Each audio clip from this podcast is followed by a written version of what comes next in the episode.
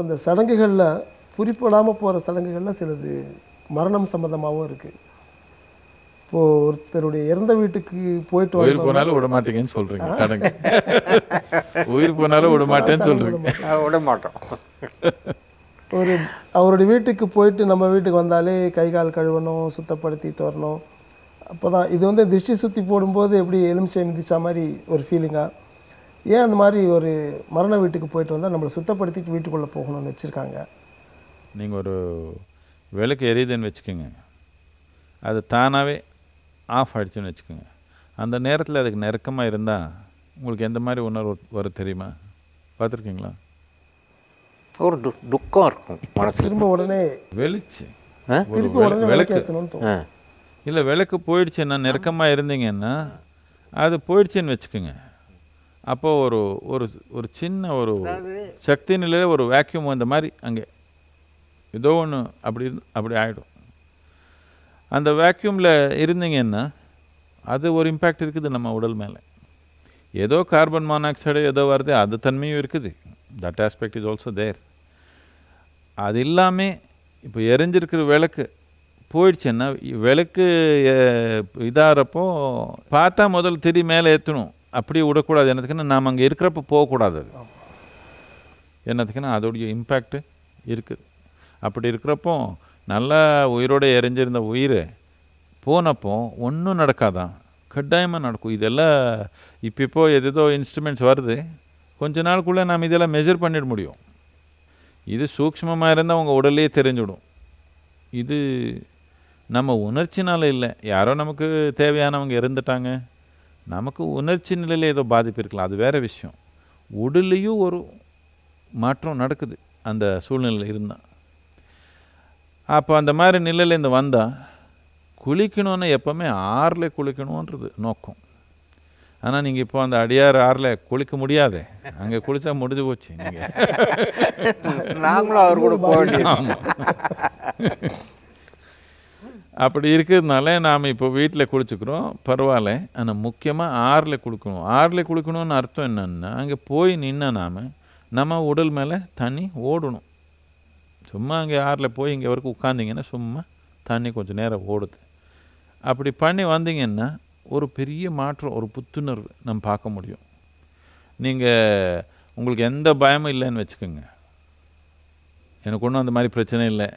ஸ்மசானத்துக்கு போனாலே எங்கே போனாலும் எனக்கு ஒன்றும் பிரச்சனை இல்லை. நீங்கள் சும்மா ஒரு மார்க் ஹாஸ்பிட்டலில் ஒரு மார்க் இருக்கும். சும்மா அதுக்குள்ளே அப்படி போய் வாங்க. ஏதோ ஒரு அப்படியே கனமாயிடுது மனசு. துக்கம்ன்றது உணர்ச்சி. அது வேற விஷயம். அது இல்லாமல் நீங்கள் எந்த உணர்வு இல்லைன்னு வச்சுக்கோங்க. சும்மா அதுக்குள்ளே போய் வெளியே வந்தீங்கன்னா உடலில் ஒரு ஒரு மந்தம். பாதிப்பு இருக்குது உயிர் இறப்புன்னு என்ன அர்த்தம்னா உயிரோட்டமாக இருக்கிறதுக்கு இறக்கிறதுக்கு என்ன வித்தியாசம்னா ஒரு தட் எஃபர்வெசன்ஸ் இஸ் கான் அந்த உயிரோட்டமாக இருக்கிற தன்மை எங்கே போயிடுச்சோ அது உடல் மனிதனுடைய உடலாக இருக்கிறதுனால. நீங்கள் இது பார்க்க முடியும். எவ்வளோ வாசனை இருக்கட்டும் ஒரு நாயோ இன்னொரு மிருகமோ ஏதோ ஒன்று இறந்துருக்குதுன்னு வச்சுக்கோங்க. அதனால நமக்கு இந்த மாதிரி ஏற்படாது. நமக்கு ஏதோ நம்ம நாய் இருந்தால் நமக்கு ஏதோ உணர்வு இருக்கலாம். இல்லை எந்த நாய் இருந்தாலும் உணர்வு இருக்கலாம். ஆனால் இந்த மாதிரி ஒரு உடலில் ஏற்படாது. என்னத்துக்குன்னா அந்த ஒரு உயிர் மனிதனுடைய உயிருக்கு நமக்கு ஒரு ஆழமான ஒரு தொடர்பு இருக்குது எந்த ஒரு மனிதன் உயிர் இருந்தாலும். அது எப்போ போயிடுச்சோ அங்கே ஒரு வேக்யூம் மாதிரி அது அது இதனால தான் ஒரு மனிதன் இறந்துட்டா ஒரு நாலரை மணி நேரத்தில் முதல் எரிச்சிடணும். வச்சது என்னதுக்குன்னா அந்த உடல் அப்படியே வச்சா அது ஒரு விதமான ஒரு சூழ்நிலை உருவாக்குது. அந்த சூழ்நிலையில் மக்கள் இருந்தால் அதனால் பல விதமான பாதிப்பு அடிப்படையாக உயிர்த்தன்மை குறைஞ்சு போகிறதுக்கு வாய்ப்பு இருக்குது. இதனால அப்படி போய் அந்த மாதிரி தொடர்பு நமக்கு எதே ஒன்று வந்தாலே வீட்டுக்கு வந்தோட குளித்து நாம் சாப்பிடக்கூடாது அந்த நேரத்தில். முதல் குளிச்சுட்டு அதுக்கப்புறம் உடல் கொஞ்சம் சுத்தப்படுத்தி நாம் இது பண்ணணுன்ற ஒரு நோக்கம் இருக்குது. ஏதோ தெரிஞ்சவங்க ஏதோ ஒரு நாலு மந்திரம் சொல்லிக்குவாங்க ஏதோ பண்ணிக்குவாங்க. சரியான அதிர்வு உருவாக்குறதுனால உருவா உருவாக்குற நோக்கத்தில். ஒரு இறந்த உடல் அங்கே இருந்தால் ஏதோ ஒரு மந்திரம் சொல்லியே இருக்கணும்னு சொன்னாங்க. ஏதேதோ ஆயிடுச்சு வர வர அது கலாச்சாரத்தில் அது வேறு விஷயம். அதுக்கு குறிப்பிட்ட மந்திரங்கள் இருக்கு இருந்தது என்னத்துக்குன்னா மக்கள் பார்க்க வந்தப்போ இந்த இறப்புனால அவருக்கு எந்த தொந்தர பாதிப்பு வரக்கூடாது என்ற நோக்கம். அந்த அதிர்வு நல்லபடியாக வச்சுருந்தா ம வந்து பார்க்க பார்க்கறதுக்கு வந்த மக்களுக்கு எந்த விதமான ஒரு பிரச்சனை வரக்கூடாது. இதுக்கு எல்லாமே இப்போ நாம் தயார் பண்ணியிருக்கிறோம் அதுக்கு குறிப்பிட்ட மந்திரம். அது போட்டால் அந்த சூழ்நிலையில் வந்த மக்களுக்கு அதோடைய நெகட்டிவ் எஃபெக்ட் இல்லாத மாதிரி. இது எல்லாமே பூத்த பிரேத்தமாக அப்படி இல்லை. ஒரு ஒரு சூழ்நிலையிலையும் ஒரு விதமான சக்தி செயல்படுது.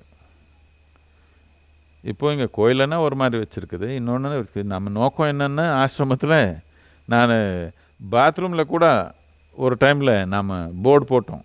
இங்கேயும் தெய்வீகம் இருக்குதுன்னு. அது கூட அப்படி வச்சுக்கணும். எங்கெங்கே நாம் இருக்கிறோமோ எல்லாமே அப்படி இருக்கணும்னு. நம்ம நாட்டில் இதுதான் நோக்கம்.